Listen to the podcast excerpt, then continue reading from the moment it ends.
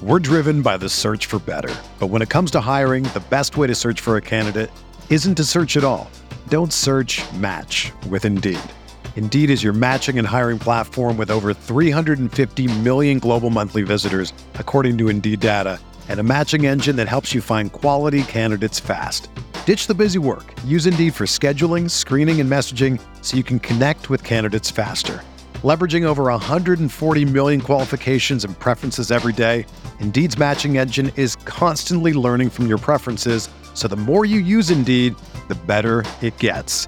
Join more than 3.5 million businesses worldwide that use Indeed to hire great talent fast. And listeners of this show will get a $75 sponsored job credit to get your jobs more visibility at Indeed.com slash BlueWire. Just go to Indeed.com slash BlueWire right now and support our show by saying that you heard about Indeed on this podcast. That's Indeed.com slash BlueWire. Terms and conditions apply. Need to hire? You need Indeed.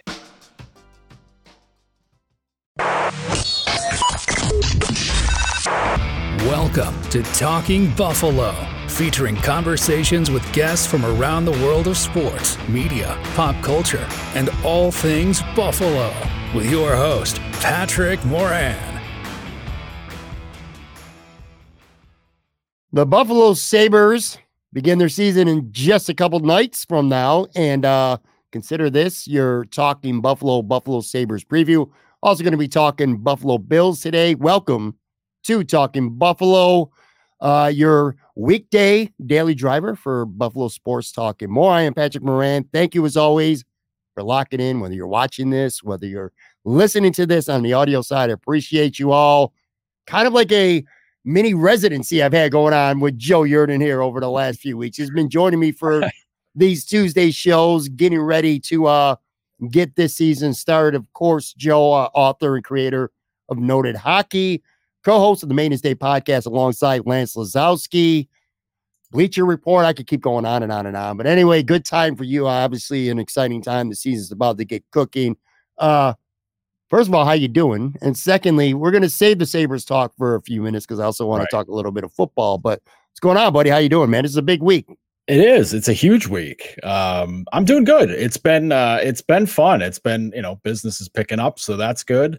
Uh, finally, are done with the stinking preseason games. Jesus, uh, watching that one the other night, I was like. I don't care, man. Like the results don't matter. Just nobody get hurt, and you know, Penguins Penguins played it like it was uh like you know that kid in gym class that tries too hard. Picture, yeah, picture picture twenty of them going up against the, the Sabres, being like, hey man, like we don't have another game for a week, bro. Like just chill out. Penguins are like, we have a game in four days. Go to hell. So you know, it was like one of those one of those nights, and all of us are just like, is this, is this done? Can we just be done? So now, so now, it is done. So now we got regular season coming. So it's uh, we're good. We're we're pumped up. And I got to be honest with you, man. I am very much excited. I was borderline excited last year. I'm pretty mm-hmm. much I'm all in excited uh, for this season. I'm going to talk Sabres here in just a few minutes. Uh, a lot to get to. Like I said, kind of a, a Sabres season preview. I know you're going to do be doing something with Lance. I'm sure that'll be mm-hmm. really cool um, this week. Oh, for yeah. that, though, you know what? Even before we get to the Bills, people who, you know, every now and then, Joe, you know, we get some new followers, new subscribers, people are new to this podcast. So you might have done the show with me a million times, but for some people, this may be their first. So I feel like a broken record by saying this. Oh, yeah. But I'm going to say it again. Um, Joe Yerdon is a Buffalo Bills watcher. He's not a Buffalo Bills fan. So when I talk to him mm-hmm. about the Bills, he's going to give me objective, honest opinions, not necessarily slanted towards uh, the opinion of a fan. And of course, on the hockey side, you quite literally cover the team. So right. that goes without saying. But what you are, let's start here, man. I'll spend at least even just two, three minutes talking about this topic right now what you are a fan of are uh, the Detroit Lions. And I'm going to tell you, man, mm-hmm. this team, and I've been telling you this before the season started, yeah. dude, this team is yeah. good. They are four and one. Um, and to me, in my opinion, Joe, right now, I think they clearly are the third best team in uh in the NFC. I mean, yeah. you got to go. I think you got to go Frisco, mm-hmm. and, and I think I think you got to go Philly, one or two, whatever way you want to put that. But I'm telling you, man, I think Detroit might be the third best team in the NFC. In fact, I'm pretty confident uh, that they are. Top to bottom, a really good roster.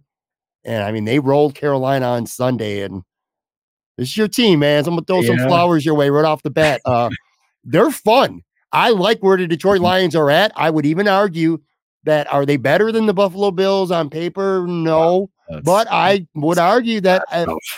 I would I- I would argue that maybe right now, and I have put money on one of these two teams going further. It might be Detroit, man. I know it's got to be a good time for you, man, with them. it's uh it's it's it's it's an adjustment period is what it is. Because uh even last season like they were so fun at the end of last season but remember they started one and seven Yeah, last year. Like Oh, that yeah, that that that kind of kneecapped any sort of joy that you could take away from it. Because it's like yeah they're playing awesome but boy they stunk up the house the first half of the season. They could have been they could have been rolling into the playoffs but they they didn't. But you know lesson learned. Um they're fun as hell to watch, man. I- That's I think I I think I said we were, I was talking with uh, Paul Hamilton today about football because he was he was remarking over one of the trick plays that they ran in the game against Carolina, uh, talking about that one and and I go I go Paul I go the biggest thing for me is that they're enjoyable to watch. It's like they can lose games and like that would drive me crazy, but they're fun. Like they're not grinding games out, boring style. They're just just kind of going about their business, and they pull a you know pull rabbit out of their hat every you know every every ten plays or so, and you're like, how'd that come from? Like okay, but I mean, yesterday's game was like a circus. I mean, you had the you had Hutchinson intercepting a screen pass yeah. first off, like just one hand one hand catching a screen pass, you know, breaking through the line. Like okay, um, My preseason defensive MVP pick, by the way. Go ahead. Sorry. Yeah, I think looking pretty good right now. I'll say that he's he's been awesome. Um, the play uh, Paul and I got talking about was uh the the trick play where they were running. I forget what down it was, but um, you know, Goff is standing on you know stand under center, but like standing there like pointing out, doing all this. But he's got he's standing there really wide, which looks kind of weird because you're like, well, that's that's a little weird. Next thing you know, they snapped it right back to Montgomery, and Montgomery takes off up the Yeah. left side for 10 yards and gets a first down out of it. And everybody's like, the hell's that play? And I'm like, who cares what it was? That was awesome, is what it was. And then Yeah. for what the the second time in three weeks, three, four weeks, they've done a flea flicker that went for a touchdown. This one was a wide receiver reverse like to Goff for a touchdown. Like, what are you what? Like, okay. Like, uh, listen, it's nice to have a team that's fun to watch. Bills fans can identify with this greatly because you know for so long they were just a joyless husk to you know to watch march up and down the field. But but I mean, geez, I, you know, as crazy as the Seattle loss left me, like they're fun as hell to watch, and like you know they crushed Carolina. Like that's not even a close game, and they're taking care of business. And I, it's weird to say, it's weird to point it out, but they look damn good. And you know, it just kind of stinks seeing the Eagles being five and zero, and the Niners are five and zero, and you're like, well, whatever. Take care of your own business, win the division, and see where it goes from there. Sure. I would it be fair to say two different sports, but kind of the same because Detroit was fun last year, didn't make the playoffs though. Mhm. The Buffalo Just Sabres were missed. fun.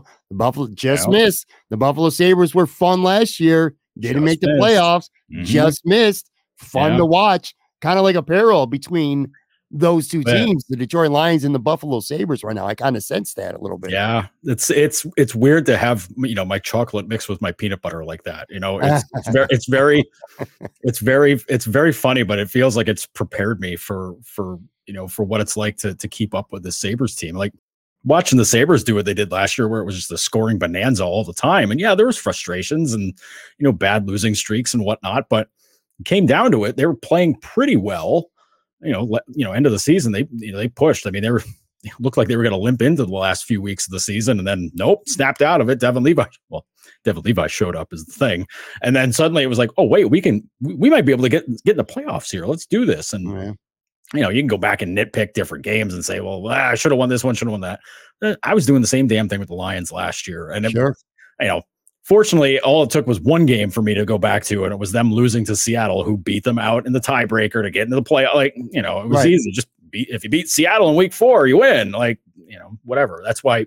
That's why I'm extra annoyed that they lost to them again this year. I'm like, no, take it out on them, man. Like that's they went into the playoffs and stunk ass, and everybody's like, boy, I wish Detroit was here. And then they weren't. Everybody was like, boy, these playoffs kind of suck. Yeah, Y- the Yeah. fun team wasn't there. Like Sabres, I mean, listen, the Panthers went on a crazy run in the Stanley, you know, to the Stanley Cup final last year. So you couldn't really say the same thing with the Stanley Cup playoffs, but still, you know, imagine how much more fun it would have been to have, you know, Florida, you know, or Buffalo, Toronto, or Buffalo, Boston in the first round. Oh, yeah. Smokes. Yeah, for sure, man. And and the and the fun thing about Detroit this past week, and granted, they were playing Carolina, but still, at the end of the day, no Amon St. Brown, their best receiver by far. No uh Jahmyr Gibbs.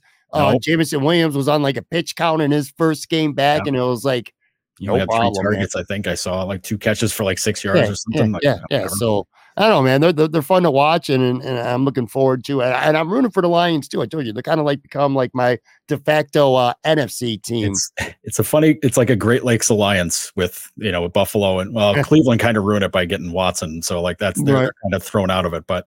You know, for you know, and it helps that they're in the other conference, so it's kind of like you can feel good about rooting for them. It's just you know when they face each other, if they ever face each other, it's like, well, we know where our loyalties lie here, but right kind of cool to see him be fun. Kind of be cool to see him make the playoffs and maybe get hot. Who knows? Because there's a lot of NFC teams that just suck ass out loud, and you're just like, boy, I hope they don't do anything. they, don't, they don't do anything. You know, watching San Francisco punk out Dallas uh, Sunday night was pretty good because Dallas is. Your, cover your ears, Pat. Dallas, the Cowboys are the Notre Dame of of the NFL because it's just it's all hype. It's all people pumping their tires. That's fair. Season, and then they you know lose to Louisville. You know, like that's how it goes. I, I, I hate the comparison. I hate you saying that, but I admit that you're 100 percent right, man. It, that is that is what it is. Anyway, long as injuries don't send the Lions, you know, off the rails, yeah. I think they're good. And that kind of is a a segue before we talk Sabres. I want to talk Buffalo Bills here for a handful of minutes as well. We'll get actually we'll get to the season like potential season derailing injuries here in a few. Mm-hmm. I want to start with a complaint, and I think this is warranted. no, I, I do think this is warranted, man. And I listen, mm-hmm. listen, I fucking hate more than anything in the world excuse makers, and there's always a reason when the Bills lose, you know, the league's against them, blah, blah, blah. The, the officials suck. Just go on and on and on and blah, blah, blah, mm-hmm. blah, blah, blah. But I'm gonna tell you, this whole London thing was wrong. And let me put up a quote. This is not a Buffalo Bill complaining.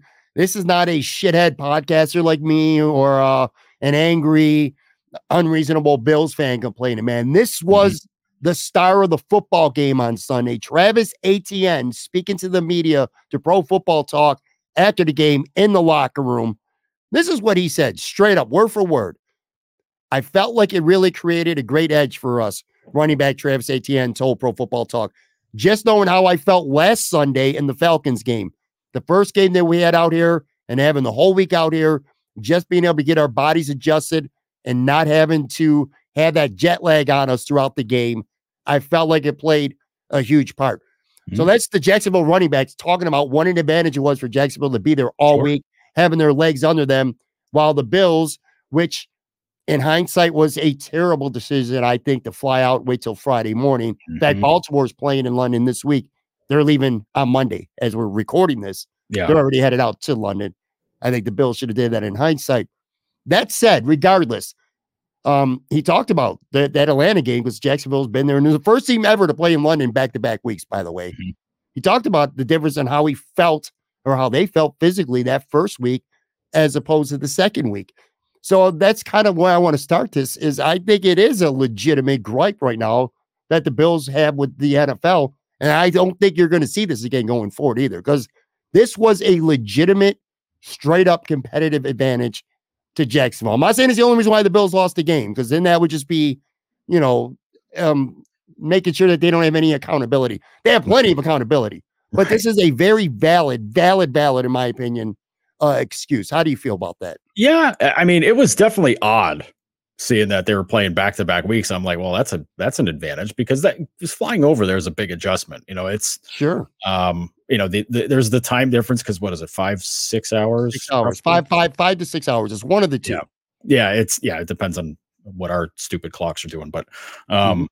but it's I mean, it's definitely a change, and it's you know, uh, it's comparable to you know if you know if if an East team was going to fly to the West Coast two weeks in a row, because then you got to decide like, well, we're just staying out there, we got to go home, like you know, how you got to do this because you're just thinking like, well, it's you know, coast to coast is easier. It's definitely harder going going out to England and the, the, the I mean, you know, but I, I, look at it this way: it's not the first time the Bills have been there either, you know. But it is it is an advantage for the team that's you know that's been there for two weeks now. I did. I, I think I heard a story that uh, because the Bills were the home team, they they got the they got to pick where they stayed in London. Yeah, so they, they would sit at the hotel that they kicked Jacksonville out of their hotel. Jacksonville out of hotel, which I'm just kind of like. Petty. I like it. I like petty. I'm a petty. I mean, yeah, it's gamesmanship. So like whatever. It's you know, it's like, hey, that we're the home team. That's our place. We're not going to stay at the comfort inn of London. You know, like you know, for you, man, like stay where we want to, where we're supposed to stay. So I get that, but like, you know, if but if you've been there and you've adjusted to the time and and everything, like, cool. But I know who I'm. You know, if Jacksonville's playing this week, I know who I'm betting against. I mean, mm. they're not they're not in London anymore. Like, yeah, okay, they've been kicking it there for two weeks. I'm I'm gonna maybe. I mean, I don't I don't really bet it ever, but like I don't know, might might be might be a juicy one to bet against Jacksonville, but it's definitely advantage. Uh, you, you, can't say it's not advantage, but you know the Bills shot themselves in the foot by tr- treating it as like a weekend weekend treat, you know, treat away for you know, for, you know, hit the resort and spend a couple days and you know come home with a W. Like it ain't that easy, man. You know, it's no. it's such a the, the prep that goes into like having to fly over there and like you know trying to get yourself on the schedule just to to do it because if you're treating it like you're still, you know, if you're trying to like not adjust to the time, your body's thinking it's 9 30 in the morning. Like eight, you know, it's probably like 8 30 by the time you start doing warm-ups. Like you don't do stuff like that all yeah. season long, you know, maybe training camp. Like that's it. But it's a little bit, it's I don't know. It's it it troubles me because like there's a ton of people in like the sports science staff that like you could talk to to be like maybe we should do a couple days early like you know why are we why are we treating this like a weekend jaunt like it's not I feel like, and I know this is very Buffalo, woe is me, but it's almost like the Bills, bad shit has to happen to the Bills before the league actually changes shit and does something about it. I think back to a couple years ago, one of the greatest playoff football games ever played, Josh yep. Allen versus Pat Mahomes, and the Bills never touched the ball in, in overtime. And the rule gets changed after that game, after the fact. I'm pretty confident going forward, you will not see Jacksonville or any team get to spend two straight weeks in London while another team only gets one, just because I do think it's a legitimate uh, competitive advantage for sure. Do you want to be that team though? Do you want to be the team that's always like, nah, you know, the whiny, like, yeah, we got screwed, change the rules. And then people are like, all right, fine, if you got to shut up, we'll change the rules. Just agreed. Whiny. It's around. Like, you don't, it, it can come yes, off. It's a competitive whiny. advantage, but like, I'm whining right now. know it. Like, but that's the thing. Like, the schedule comes out in what? July? June, July, whatever, or the draft. Sure, they should have went Monday. going into it. You know it. You know that they're already there. Like, you know, find ways to mitigate that advantage. I guess that, that's, that's, my view. Jay Skurski earlier last week, or sometime last week, I should say, wrote a, a good article in the Buffalo News talking about the sports science behind their decision to come later in the week, mm-hmm. and this and that. Good article, good read, lots of good information, but they were wrong, straight up.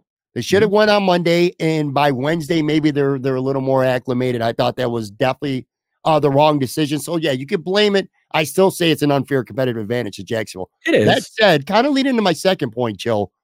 Uh, the coaching. You know, this this was a team that came out, especially in the first half, just a, a lack of energy mm-hmm. and a lack of intensity until, quite frankly, it was pretty much uh, it was too late. So. Mm-hmm they, they weren't ready to play this game. It, it, you could just tell. I mean, you could see. I mean, you don't have to be an expert. If you watch the game, if you got up early Sunday and you watch that game, mm-hmm. Jacksonville just had a lot more intensity yep. and a lot more energy than, than the Buffalo Bills did, especially. I mean, the Bills didn't even score until the last minute of the first half. Yeah. I mean, that's just not this offense. I, I thought the coaching was lousy. I, I thought Ken Dorsey w- was lousy. Um, I'm looking at, and we're recording this Monday mid afternoon. So stats, advanced stats are starting to come in, graphs, charts, and I'm starting to look at them. And the Bills did not work the middle of the field whatsoever. Like everything Gabe Davis and Stefon Diggs, who were both very good, all their success was on the outside. Um, the tight ends, again, just shit. We, you know, this was such a big narrative going into the season, man. There's two tight end sets and Kincaid being a first round rookie and Dawson Knox, blah, blah, blah. They're just, it's not working. 28 mm-hmm. catches, five games this year, Joe. 28 catches for 193 yards and one touchdown. That's both tight ends combined right now through five games. That's not good. Dawson mm-hmm. Knox is having the worst season since his rookie year. Dalton Kincaid has not been a real factor. The Bills just didn't use the middle of the field. They didn't run the ball up the middle. Know, They kind of gave up. Now, to be fair, the offensive line sucked too. So, you know, you, you know, you get, you know, sometimes you might argue, and you know this. What is it called? It's not the X's and O's, it's the Johnnies and the Joes. yeah, To an extent, to an extent. But man, I just this team didn't really look ready to play. And schematically, I don't like anything about this game. Coaching matters.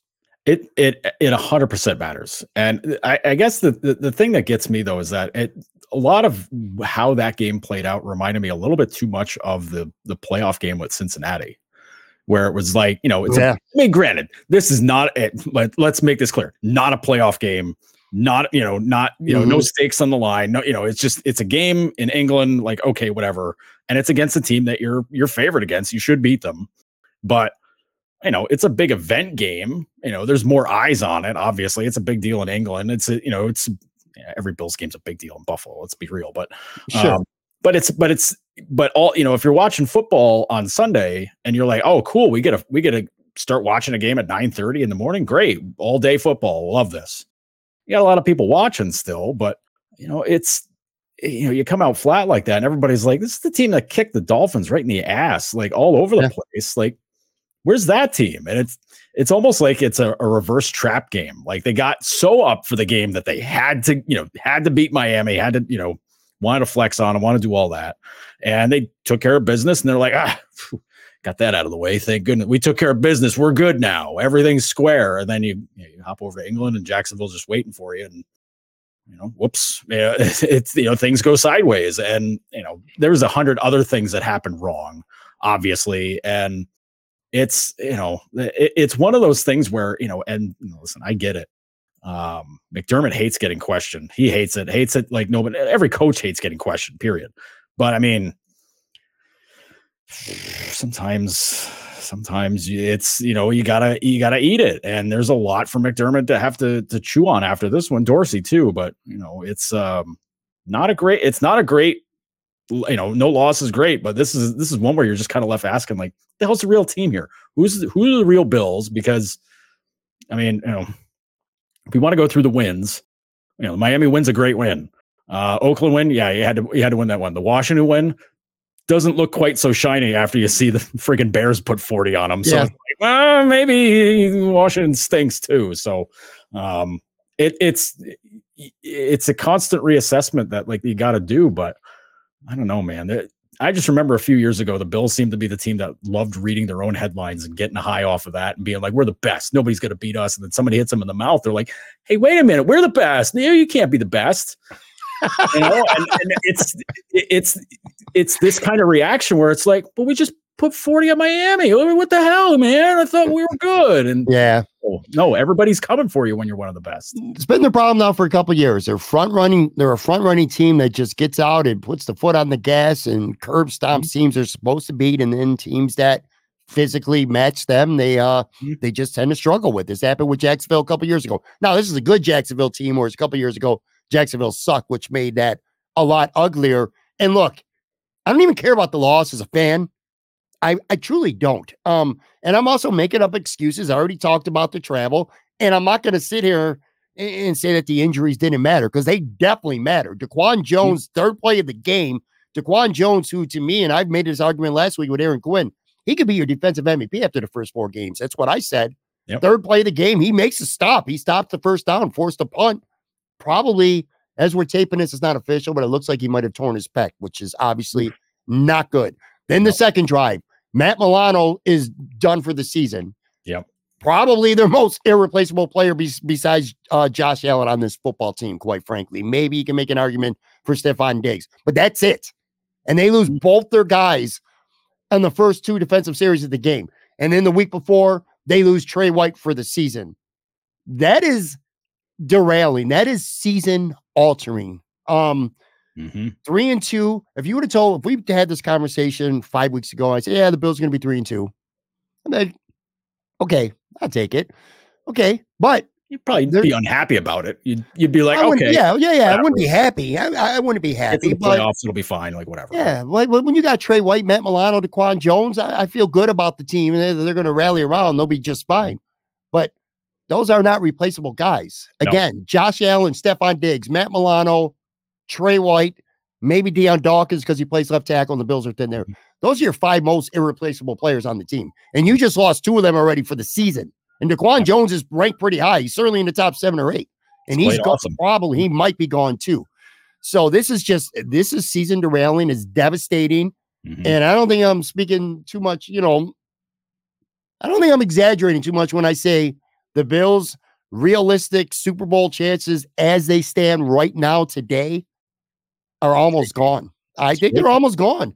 Brandon Beane could do some stuff, you know, they can make some trades. Don't even start on Kaiir Elam, by the way, who who's had to start because Christian Benford, another big injury, didn't play on Sunday. And he, I mean, Kaiir Elam just got flat out exposed. Mhm. Uh, eight targets, six catches allowed for like, like 93 yards or some shit like that. Mhm. Anyway, this team's in a world of trouble. Brandon Beane, I know it sounds like very Madden video game like. he's got to make a couple trades. He's got to find a corner and he better find a linebacker because Tyrel Dodson looked pretty good on Sunday, but he ain't it, man. You're not Right. beating Joe Burrow. You're not beating Pat Mahomes with guys like Kaiir Elam and guys like Dorian Williams or, or Tyrel Dodson in your starting lineup. You're just Mhm. not, it's not going to happen. Here's here's the thing that's going to get me though is they're playing the Giants next, right? Sunday night game. Giants are awful.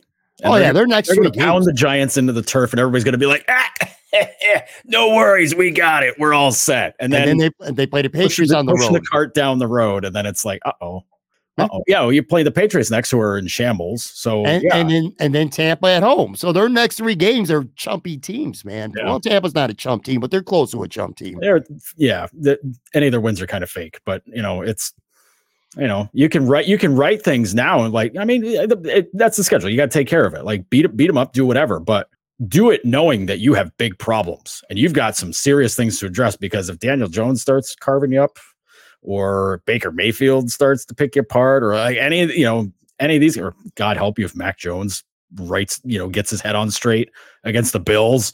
Jesus, like people are going to lose their goddamn minds around here about it. They're they're not losing to the Giants. I'm not going to No, spend they, a half a no, second. they, they shouldn't lose the I, any of three of those. Maybe No, they're- they're not. be hard, but like they sh- can't. You're not losing the Giants. You're not losing the Patriots. I, I, don't, I, I don't care about Belichick. Whatever. Just you're not doing it. I can't get over losing Matt Milano for the season. horrible. It, it He's just played it, it is. He is literally he's one he's one of the best three linebackers I think in the NFL. Yeah. He's, he's an All Pro. I mean, that's not you or I saying it. That's the league No. saying it. He was an he was a first team All Pro last year. You know what I mean? It's um you you just it's hard, man. I'm not going to say it's impossible, Yeah. but you don't come back from those type of injuries. Not when you lose your number one corner who was playing good. I know a lot of people pointing to last year saying, oh, they did last year without Tre White too, and they went 13 and three. I get it, man. I do. But then you lose Milano too, and you lose DaQuan Jones. And, God, Greg Rousseau might be out for multiple weeks with the foot injury. There's just the shit is just adding up, and it sucks because the first three weeks the Bills had really good injury fortune. Then Jordan Poyer misses the Miami game. Then Rousseau and Benford miss this game. Now Milano is done. DaQuan Jones is done. Tre White or might be done. Tre White is done. It's just a lot. Let me do something. I want to get your reaction from this. Kind of, it's, it's about a two minute or so clip. It's Okay. from yesterday's show. Uh, my, my guest, my my friend Tone Pucks, who is such. If you think me or Nate Gary is an overreactor, a knee jerk reactor, and a hothead, you got to hear this take. Okay. I want to get your thoughts on it. First, he's talking about Kaiir Elam after that, not even what he did on during the game, but more so after the game. Mhm. Maybe a tiny bit controversial. I don't think so. I'm playing it regardless. And then he has a a take about uh the se- he thinks Tone Bucks thinks the Bills Super Bowl season is over. He already thinks it's over after week five. He does. Let me play Torture. without. Let me play the video, and, Okay. and then I want to come back and get your reaction from it. Here it is. What a disaster of a day. Yeah, What a disaster of a day. it was a disaster of the day all around. A disaster in this city. Can I complain about his postseason co- or his his uh, post game comments? oh, Kaiir Elam's. I, w- go ahead. Well, I just you know, he, he said, and I understand he's probably hurting, man. All right, and I I- and I don't poke fun at people's faith. All right, I may not be a man of faith, but I, you know what I mean. But don't invoke God after you just played a shitty football game, okay? I mean, God has a plan for you. Because he just fucking let up 10 receptions for 120 yards. You know who I need to have a fucking plan for Kaiir Elam? It's not God. It's Brandon Beane. Okay. I, I'm sorry. It just rubbed me the wrong way. And again, again, I don't poke fun at anybody's face. All right. I, I understand, but don't, you know, I had no use for, for his post game comments. Just own up to playing a shitty fucking football game already. So before we go, I'm going to give you one opportunity to either further cement what you've been saying a lot during this podcast or maybe walk it back to some extent anyway. And knowing you like I have for well over half your life, you are very uh as am I. I, I think you're a, a knee-jerk reactor, um, a bit of a hothead at times. So I, I sit here and ask you on this podcast, you confidently can sit here and say today that you genuinely feel like the Bills Super Bowl legitimate, realistic Super Bowl aspirations came to an end with this loss today. Yeah. I'm not walking that back. No? No chance. Not there, man. I'm not there because I believe that Brandon Beane's going to do something. That uh, I will say that's the only thing because I don't think Matt Milano's replaceable, just like Tre White's not. I just I need to get to the trade deadline. They're playing three chump teams, and I'm pretty sure the trade deadline will be coming up by then too. Can I reserve the right though to jump back on the bandwagon if, does I want? No, I mean because uh, nothing. Oh, I mean, you want to talk about getting underneath my skin? It's the people out there that are like, well, if you can't, don't stay with them now. All right, when they don't go jumping back on the bandwagon when they're this or that. Like, I'll jump back on the fucking bandwagon whenever I want. Okay, that's what a childhood of investing in a washed up Vince Ferragamo, Matt Kofler, and Joe fucking Dufek affords you. Okay, I can jump on and off the bandwagon whenever I feel like it. But right now I'm off. They ain't winning shit. that's a poignant comments there. Um, you That feel kind of feel point, that I way? agree- I agree with him 100 percent on the last point. Like, I, Yeah. like, yeah, no, like you put that much time in, you you can you can come as you go as you please. Kind of gives you a little Detroit. Lions fan, that's Um, the I say, uh, man. I was like, come talk to me when you win games. Then then we'll then we'll have a serious discussion. I kind of That was my relationship with the Lions. If it was a Facebook relationship, it'd be it's complicated for like for years and years. So I kind of wanted to. Part of the reason why, why I wanted to play that for you is I know you being a Lions fan who have suffered for so many years that you might get a you might a kick out of that and appreciate that. And I do think that's going to be a lot of Bills fans. Plus, him talking kind of reminding me of you sometimes, like when we kind of not necessarily well, we're poking a little bit of fun anyway at some Right. fans. The way they talk, you got to change the tone of your voice when you're imitating how a fan would talk. So anyway, that just completely uh reminded me of uh something I could see you saying. But anyway, let's Yeah. let's yeah, I, you know what the the the I will say about the God ran. It reminded me of of Stevie Johnson back in the day. Just you know, Oh, he had yeah. a bad game, and he's like, "Mm, I don't know what God would do this to my hands like that. And I'm like, you know what? I, I'm with you, man. I, I hear you. Like it was taking it in a different direction, but it was like, okay, okay, I got you.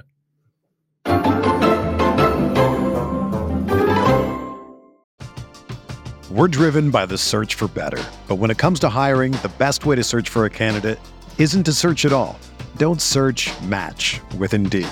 Indeed is your matching and hiring platform with over 350 million global monthly visitors, according to Indeed data, and a matching engine that helps you find quality candidates fast. Ditch the busy work. Use Indeed for scheduling, screening, and messaging so you can connect with candidates faster. Leveraging over 140 million qualifications and preferences every day, Indeed's matching engine is constantly learning from your preferences, so the more you use Indeed, the better it gets. Join more than 3.5 million businesses worldwide that use Indeed to hire great talent fast. And listeners of this show will get a $75 sponsored job credit to get your jobs more visibility at Indeed.com slash Blue Wire. Just go to Indeed.com slash Blue Wire right now and support our show by saying that you heard about Indeed on this podcast. That's Indeed.com slash Blue Wire. Terms and conditions apply. Need to hire? You need Indeed. Hey, it's Kaley Cuoco for Priceline. Ready to go to your happy place for a happy price? Well, why didn't you say so? Just download the Priceline app right now and save up to 60% on hotels. So, whether it's Cousin Kevin's Kazoo concert in Kansas City, go Kevin, or Becky's Bachelorette Bash in Bermuda, you never have to miss a trip ever again. So, download the Priceline app today. your savings are waiting. Go to your happy place for a happy price. Go to your happy price, Priceline. All right, I'm back here with Joe Yerdon. All right, man. So it's it's time to talk Sabres here. It's it, it's an exciting um a lot of fans, I should say, are, are, very excited about this team. The team is very excited about themselves, mm-hmm. as they should be. Let's actually start with a little bit of Monday news here as we record this. Been talking about it for a long time. Rasmus Dahlin, it's a done deal now. Eight years, 88 million. He's tied to the Buffalo Sabres through 2031 32 season, which will put him at 32 years old, I think, yep. 32 years old. So you're getting all the Rasmus Dahlin prime here. The whole career, man. You're getting you're getting it all here, man. And he is uh second, he will be the second highest paid defenseman, I think, in the NHL. I read behind Karlsson. Um, mm-hmm. anyway, your thoughts on that? Not a surprise, obviously. You've been talking yep. about this shit for months and months and months. Yep. And now that it's done the week of the season, uh, just your your your brief, your general thoughts on that. Yeah, no, I'm I'm happy. I'm happy it's done. So we don't, you know, I think I think we got so caught up with doing all the training camp stuff that we kind of forgot that we the first like four days of camp were like, the hell's a contract? Like you guys said, like we've been waiting since July for this. Sure. Yeah. So you know, we kind of parked it and forgot about it. Then you know, promptly eight o'clock uh, Monday morning, there's the alert. Eight years, eighty-eight million. I'm like, yeah, no, that's the exact contract. I think everybody was was waiting for it to happen. I, it, it's, you know, listen, this is this this uh, you know uh, there there are some other you know hockey you know stat heads that are gonna that are gonna get on me. By the way this picture that if you if you're not if you're listening to this in the podcast watch, watch the youtube because i i think rasmus is answering my question to him in this picture. I'm not sure um but it's uh it's the face is cracking me up.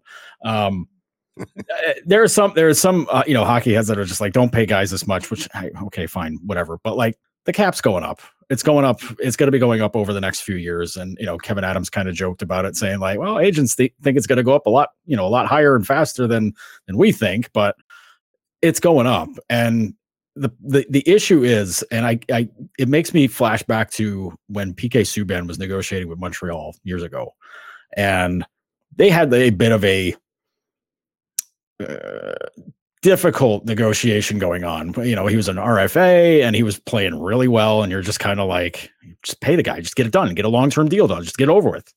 And Montreal took the position of like, well, he still has to prove himself. And then he went out and won the Norris mm. Trophy that season. And it came back to him the next summer, like, okay, so about that contract, they're like, fine. Here's here's what you're asking for. So you didn't want to get into that kind of situation because Dahlin's already on every voter's radar to begin with. You know, he was on mm-hmm. it pretty heavily last season.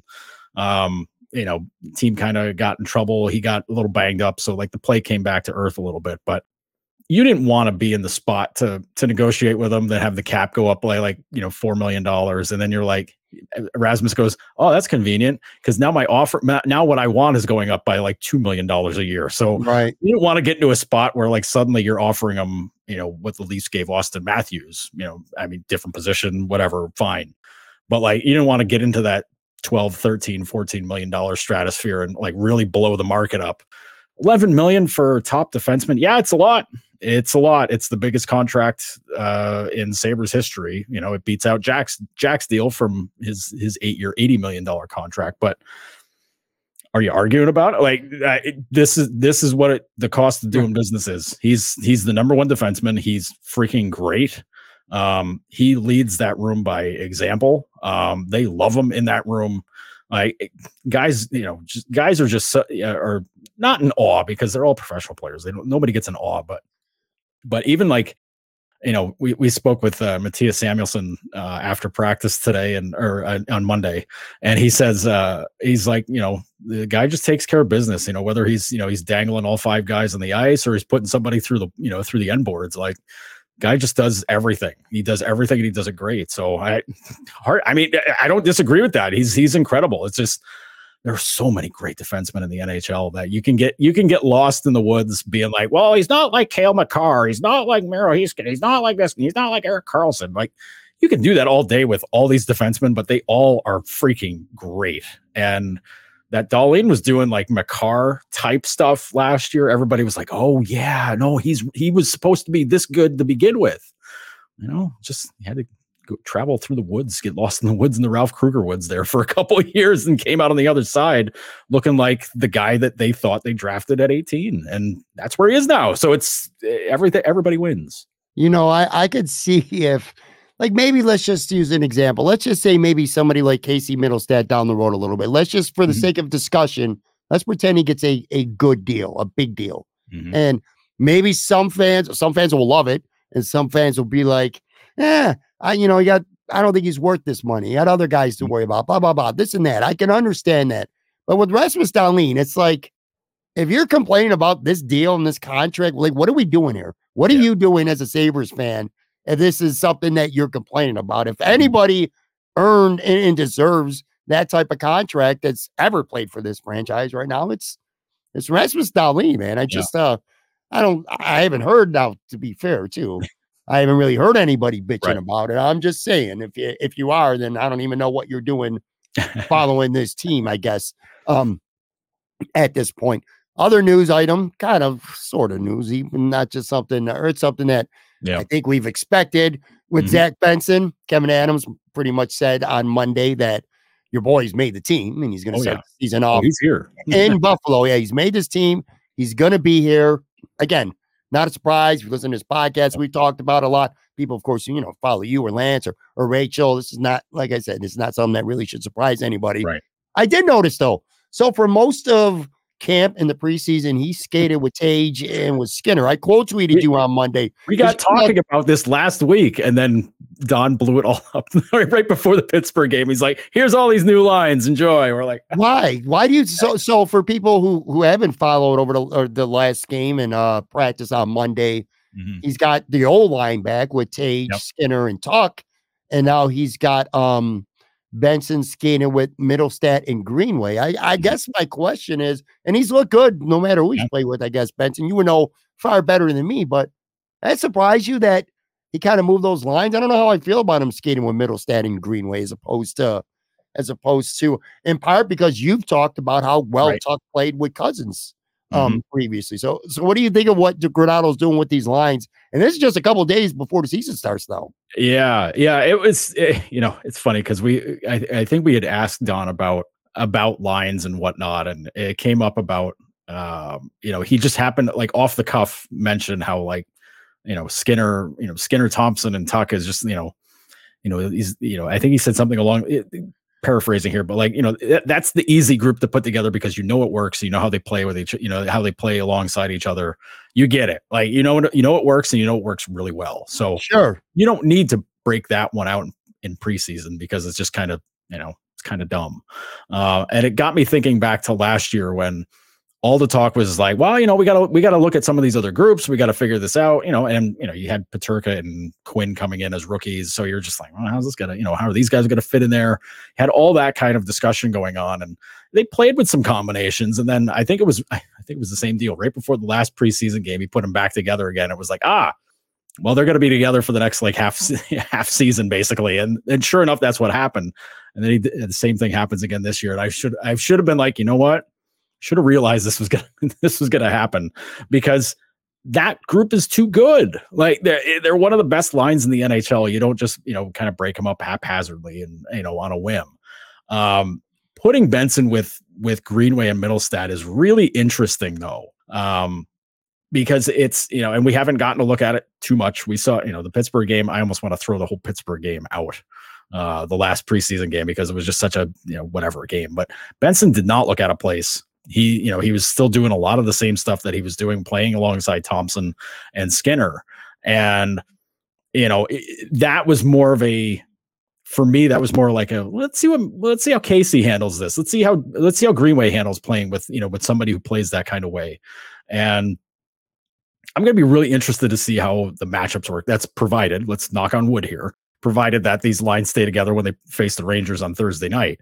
Uh, I imagine they will, but who knows? We- We've already seen things get shaken up once before, so who knows? But, um, but I, uh, but, but, the way Granato talked about Benson today about you know how good he is with the stick and how you know how effective he can be in you know taking the puck away from guys and you know how he just adjusts so well to you know to whoever he's playing with and he makes them play you know he plays makes those groups you know he plays the same way and they play better together so um it's going to be very interesting to watch him and like you know listen he's made the team if he struggles, they won't hesitate to send him back to junior. Like that's you know, I want people he to gets nine games, right? Is that what it is? Nine games up before to nine games year? before the contract is is um kicks in for the year because if they send him back before that, the the the first year of the contract slides to next year.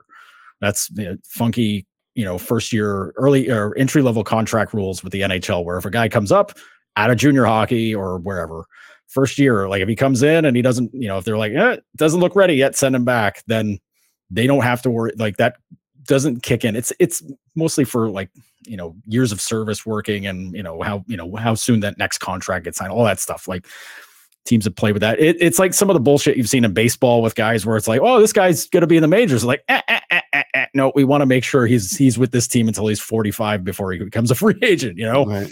it's a little like that with this, but um, you know, some fans might remember the nonsense they did with Mikhail Grigorenko trying to make sure his contract didn't activate, and they're trying to send him on um, conditioning conditioning stints, and he wasn't injured, and just you know nonsense. But um, but I mean, this is going to be a really interesting test because this early part of the schedule is kind of mean.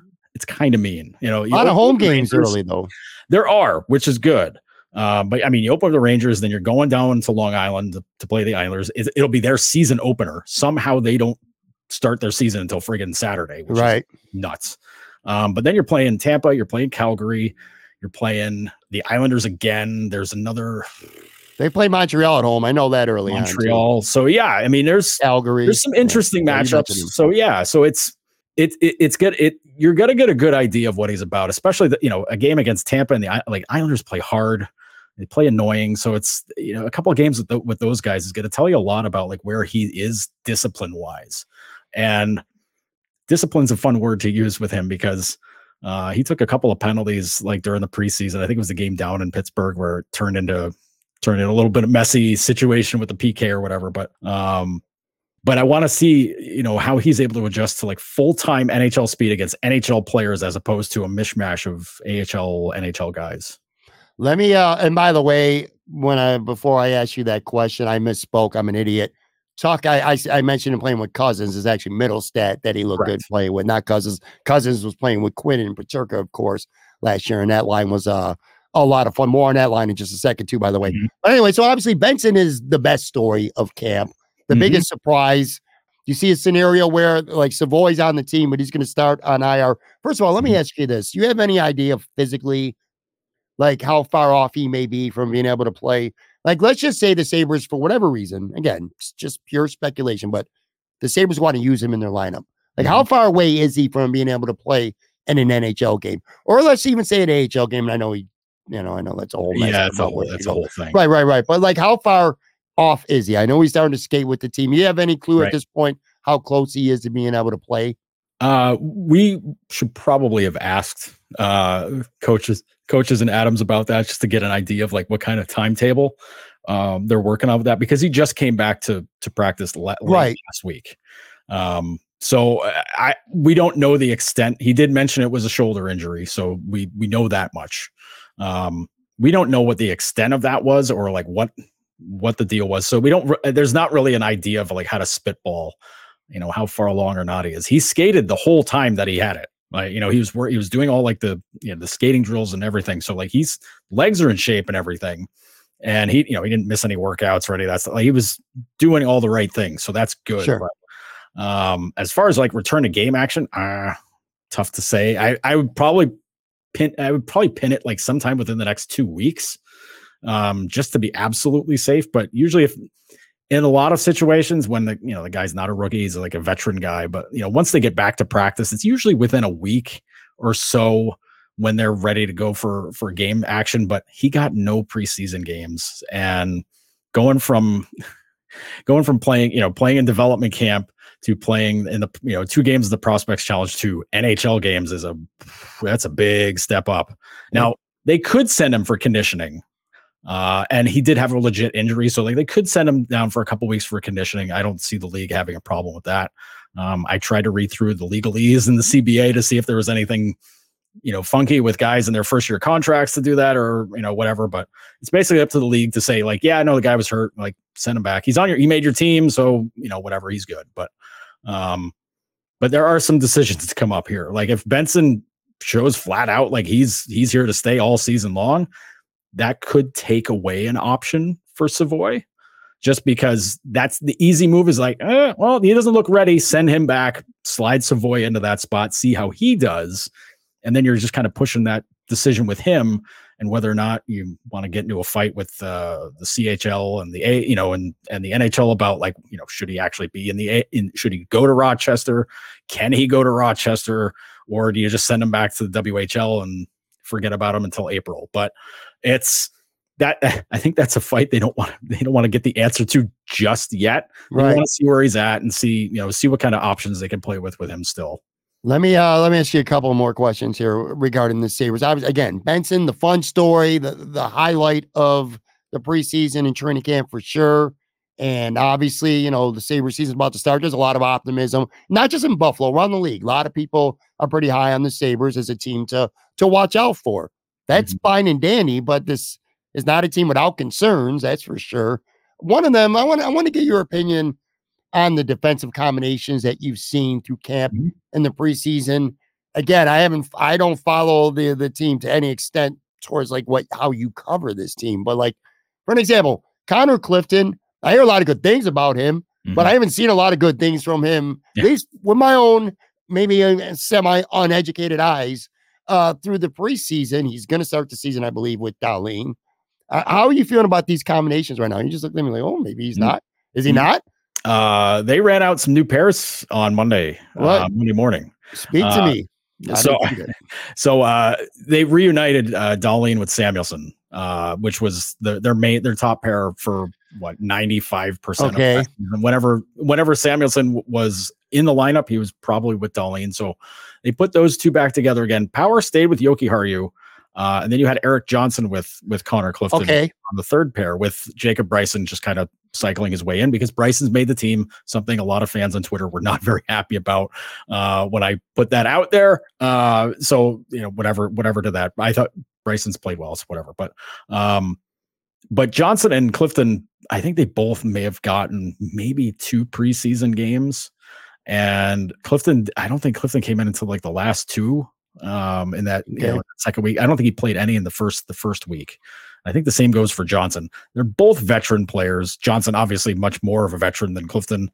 Um but they kind of needed to get used to like how to how to do things with with uh with new partners and Clifton with Dahlin was just kind of I don't know, it was a little messy uh the, in the two games they played together. So you don't want to start the game you start the season off with a couple of guys where you're like, oh boy, let's Right. let's keep our let's keep our eyes on this and then adjust on the fly. I think you want to be ready for it. Now, will they will will these trios will this will these pairings stay together?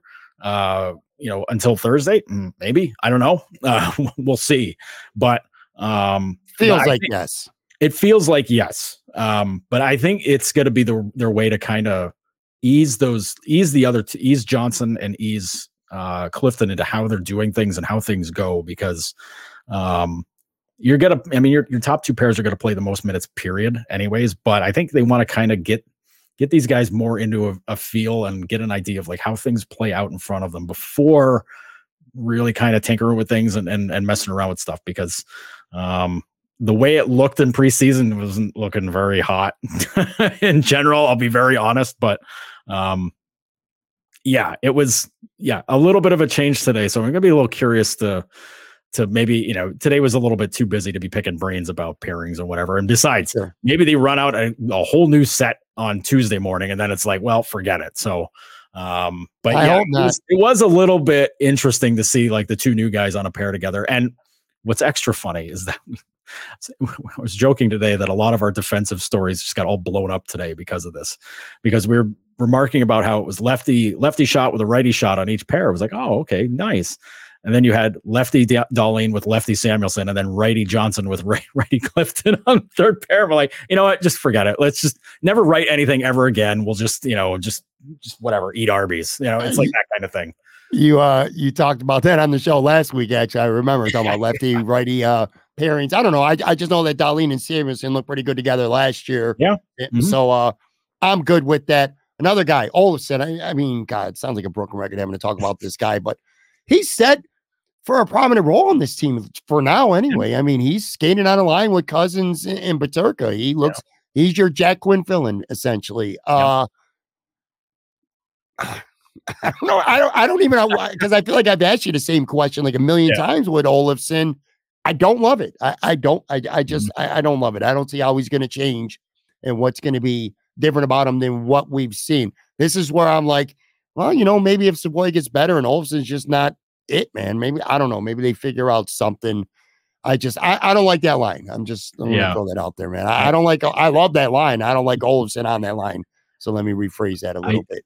I, I think you're one of, of of about 98% of Sabres fans that say the same thing. They're just like I and it's it's all because of Olofsson. It's not Cozens, it's not Peterka, it's Olofsson that drives the fans crazy because you know, eh, for whatever reasons, it's just, you know, they're over him. And I get it. Like, you know, this is probably going to be his last. Se- this is, I would bet anything. It's probably going to be his last season in Buffalo. If he's even, if he's here for the full season, I would be kind of surprised.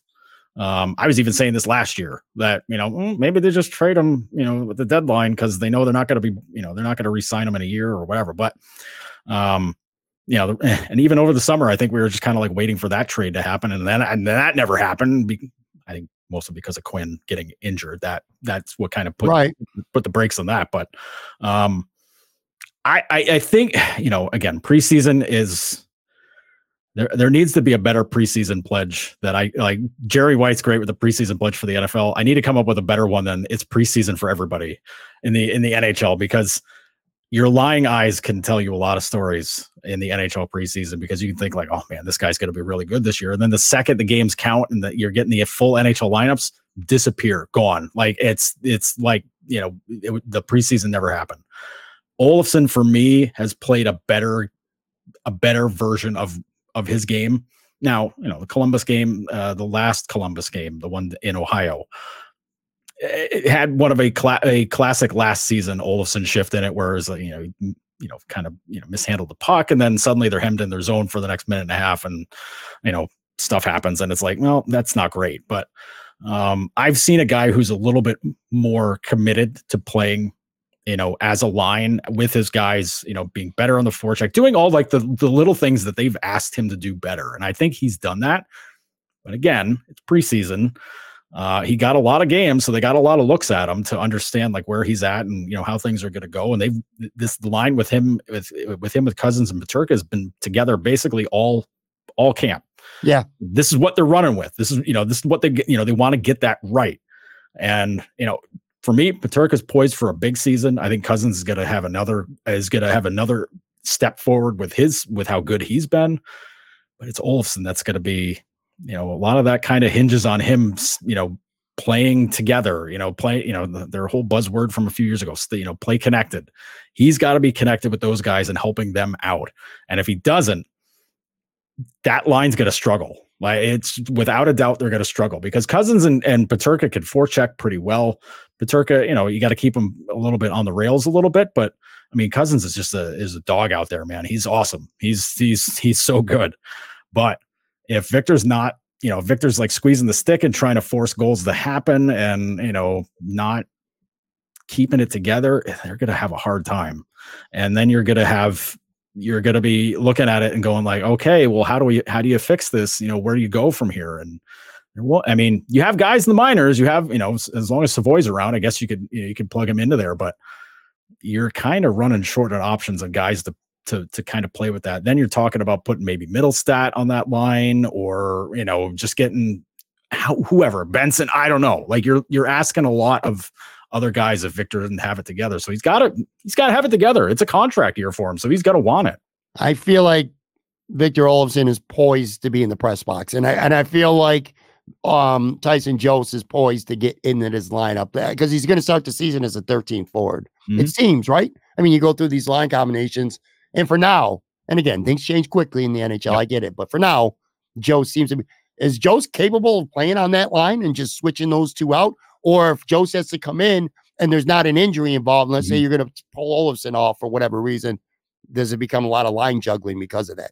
Uh, I- I don't think they want to do a ton of line juggling. I think Jost is the guy that will that would slot in there. Um, but it gives them somebody who plays the game more, a little bit more on the rails, like a le- a little less freelance, a little less, you know, worried about score, trying to score, you know, a ton. Right. Um, he is a lot more mindful defensively, uh, forecheck wise, and all that stuff. Uh, so that's good. Um, but you're, I mean, you're going to lose a little bit of offense, but I mean, you know, if you're in a, if they're in a spot where Victor's kind of a net negative offensive, you know, apart from like the, you know, the, you know, the goals here and there or on the power play, you know, at, at that point, you're, you, you might be looking at it where you, you start digging into the fancy stats. And then if you see Jost is really, you know, able to hold it together while Olofsson is kind of bringing everybody down, then, you know, you're just like, whatever, like we might not get the goals, but we're going to get more from the other two guys if this guy's out there with them instead. Um, well, get well soon, Jack Quinn, I guess. And um, I'd like to see Savoie get a crack at some point, but again, I'm it's fun to watch the young players play, but I really don't give a shit if it's a young player or a veteran. I'm I'm looking for uh, guys who are going to help this team win now because I'm tired of looking into the futures, and I want that. I'm kind of locked in on the present. We've talked about it before, by the way. Potential opening if Olofsson's not working out. Um, number 88. You know, you know what I'm talking Yeah. about. yeah. Yeah. I mean, I don't want to say his name because a lot of people. yeah, it's, it's like. Beetlejuice. You say it three times, he's he's suddenly on your roster, and you're like, oh no, what, what do we do? No, so so so so Devon Levi, he gave up seven goals on Yeah. last Friday. Whatever. Scale one to ten, that's a zero, right? In terms of concern, that that, means zero, correct? Yeah, I, it's it's like what I mentioned before about how that game played out. It was it was it was 20, 20 guys that were the gym class all stars for a night that Yeah. decided they were going to try really hard against a team that was just kind of like, hey man, don't get hurt. Right. I you know, it. like they got in the offensive zone and then they were like, hey, let's try to score some goals. And then the DN, it was just like, yeah, whatever, man. We're not we're not going to fight tooth and nail with these guys unless you know it's Peyton Krebs fighting Sidney Crosby because I saw that. Yeah, back. yeah. Good for him, man. Good, good, good, good for Peyton. But all right, so uh, on Monday, last thing here too, Kevin Adams, he, he spoke to you guys and girls in the media, but Mhm. I, and I didn't hear the press. I saw a couple highlights on Twitter. They're keeping three goalies for now. That's obvious. They already sent Stillman and Biro down, who, by the way, both cleared waivers, and Yep. Clague too. So they all cleared waivers. Would have been maybe a mild surprise that they all cleared waivers. Mm, It, let me ask you that: Is it a little bit of a little bit of a surprise, at least not like a significant one, but a little bit of a surprise that they all cleared? It's Yeah. a little. It's a little bit. I mean, uh, we just had a huge waiver day on Sunday, and I think four guys got claimed Monday. Monday afternoon, like that stuff just happened before we, before you know, before we got really going with the party. Right.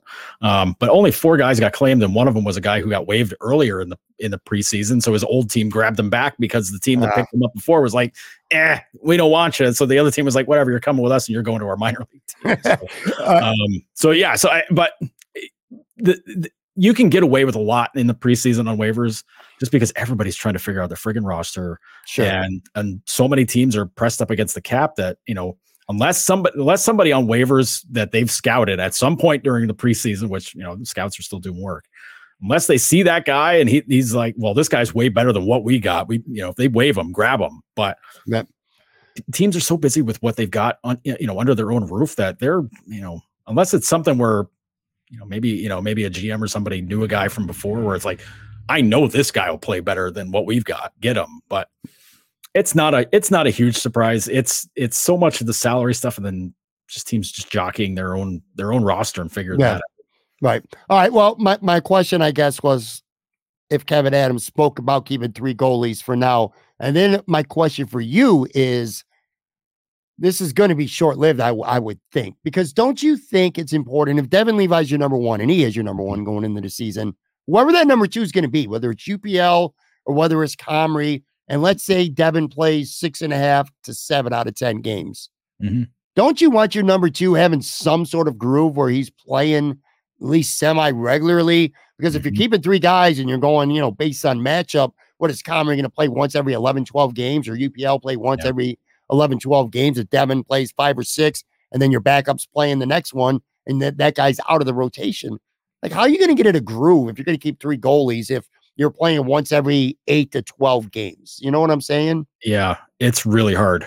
It's really hard, and it's really hard in the in the rotations in practice too, because you there's still only two nets in practice, and your number one guy's going to have a net to himself most times, unless he needs Sure. a break.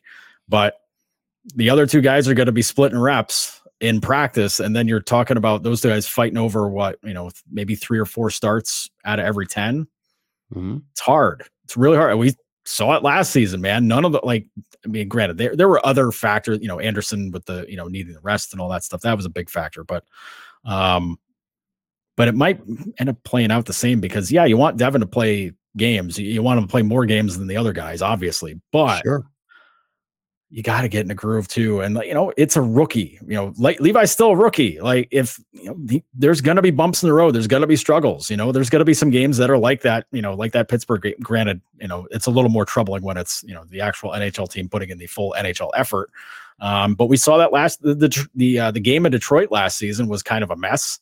Team played kind of sloppy in front of them. Game went to a shootout. Now Levi made about nine or ten unbelievable saves in that game, still gave up, you know, five, six goals, whatever it was. And, you know, you're going to have those games if the, you know, if the defense doesn't lock it down in front of you. And that's, you know, it's, it's the full team effort type thing. But you want your backup to be able to play like 30 games, 30, 35 games, maybe. And um, if you got two guys splitting it for all, you know, for the whole season, it's not ideal because then those guys are splitting 30 or 35 games and then they're only playing 15, 16 games. And you're like, Right. You know, you're, and you're kind of playing a little Russian roulette with it on the back, you know, when they're coming in to play a game because they're not coming in hot. That's for sure. They're coming in cold after, you know, having watched the last two games. So, I mean, Adams talked about a little bit today. I, I don't know if Don did a little bit. It was more, it was more of an Adams question because you're keeping three goalies. And I think, you know, based on preseason, I mean, Comrie's, Comrie's the number two, but uh, you know, I, I- think if they had full trust in either of those guys, or that Devon was going to be able to play like 65 games, you'd say like, eh, whatever, we can live with it. Because even like you know, like a guy like Igor Shesterkin and with the Rangers, so good. But like, if you even if you force a guy like that to play a ton of games, it's going to wear on him. Like it's Yeah. you know, you're going to run into it. Vasilevskiy had it happen with him too. He played 60, 65 games, and then in the playoffs, the first few games stank, and you're like, Jesus, okay. It's their top guy. Top guy's got to be fresh and ready. And that's the spot they're in because you need Levi to be, you know, ready, but also like he's he's got to be dealing with it. you know, Yeah. like it's a, a rookie finding his way. It's now he's got the mental makeup to do it, but still you got to do it. And Yeah. the I, I I there's a reason why teams carry two goalies all the time. And it's because it's just easier to manage the rotations and whatnot. Like that's that. There's also I it can't be coincidence. There are like four or five teams that are keeping three goalies on the roster to start the year. Three of them are in the Atlantic Division. Why? Tampa Bay just lost their number one guy for the next two months with back surgery. You're going to hand out a free goalie to the team in your division? Right.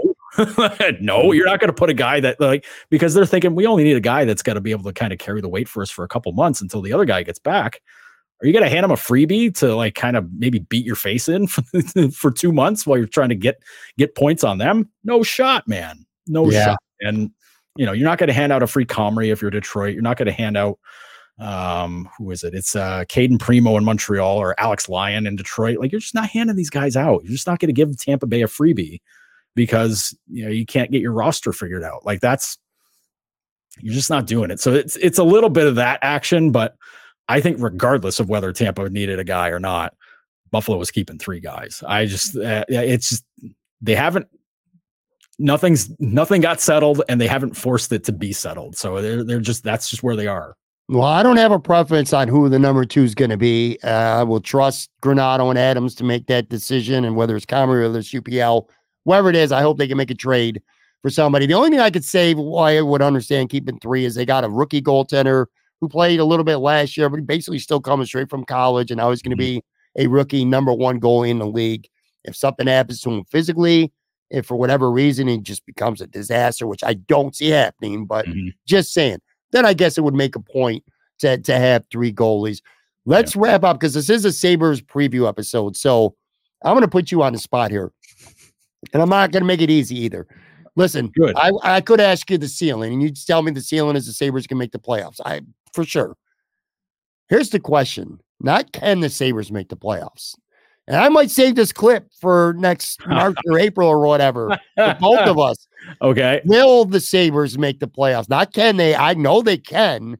Um, and it's very easily that they that they don't too, and the drop would continue. But I'm putting prediction time on you now. Is this team going to make the playoffs? Am I going to be getting you on for a guest spot while the Buffalo Sabres are in the playoffs? I probably wouldn't be able to because you'd be too busy.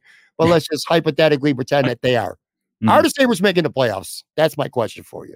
Yes. Yeah. Yes. No, I, I I believe they are. This te- this team's been trending up for two years, and these guys are another year experienced than another year.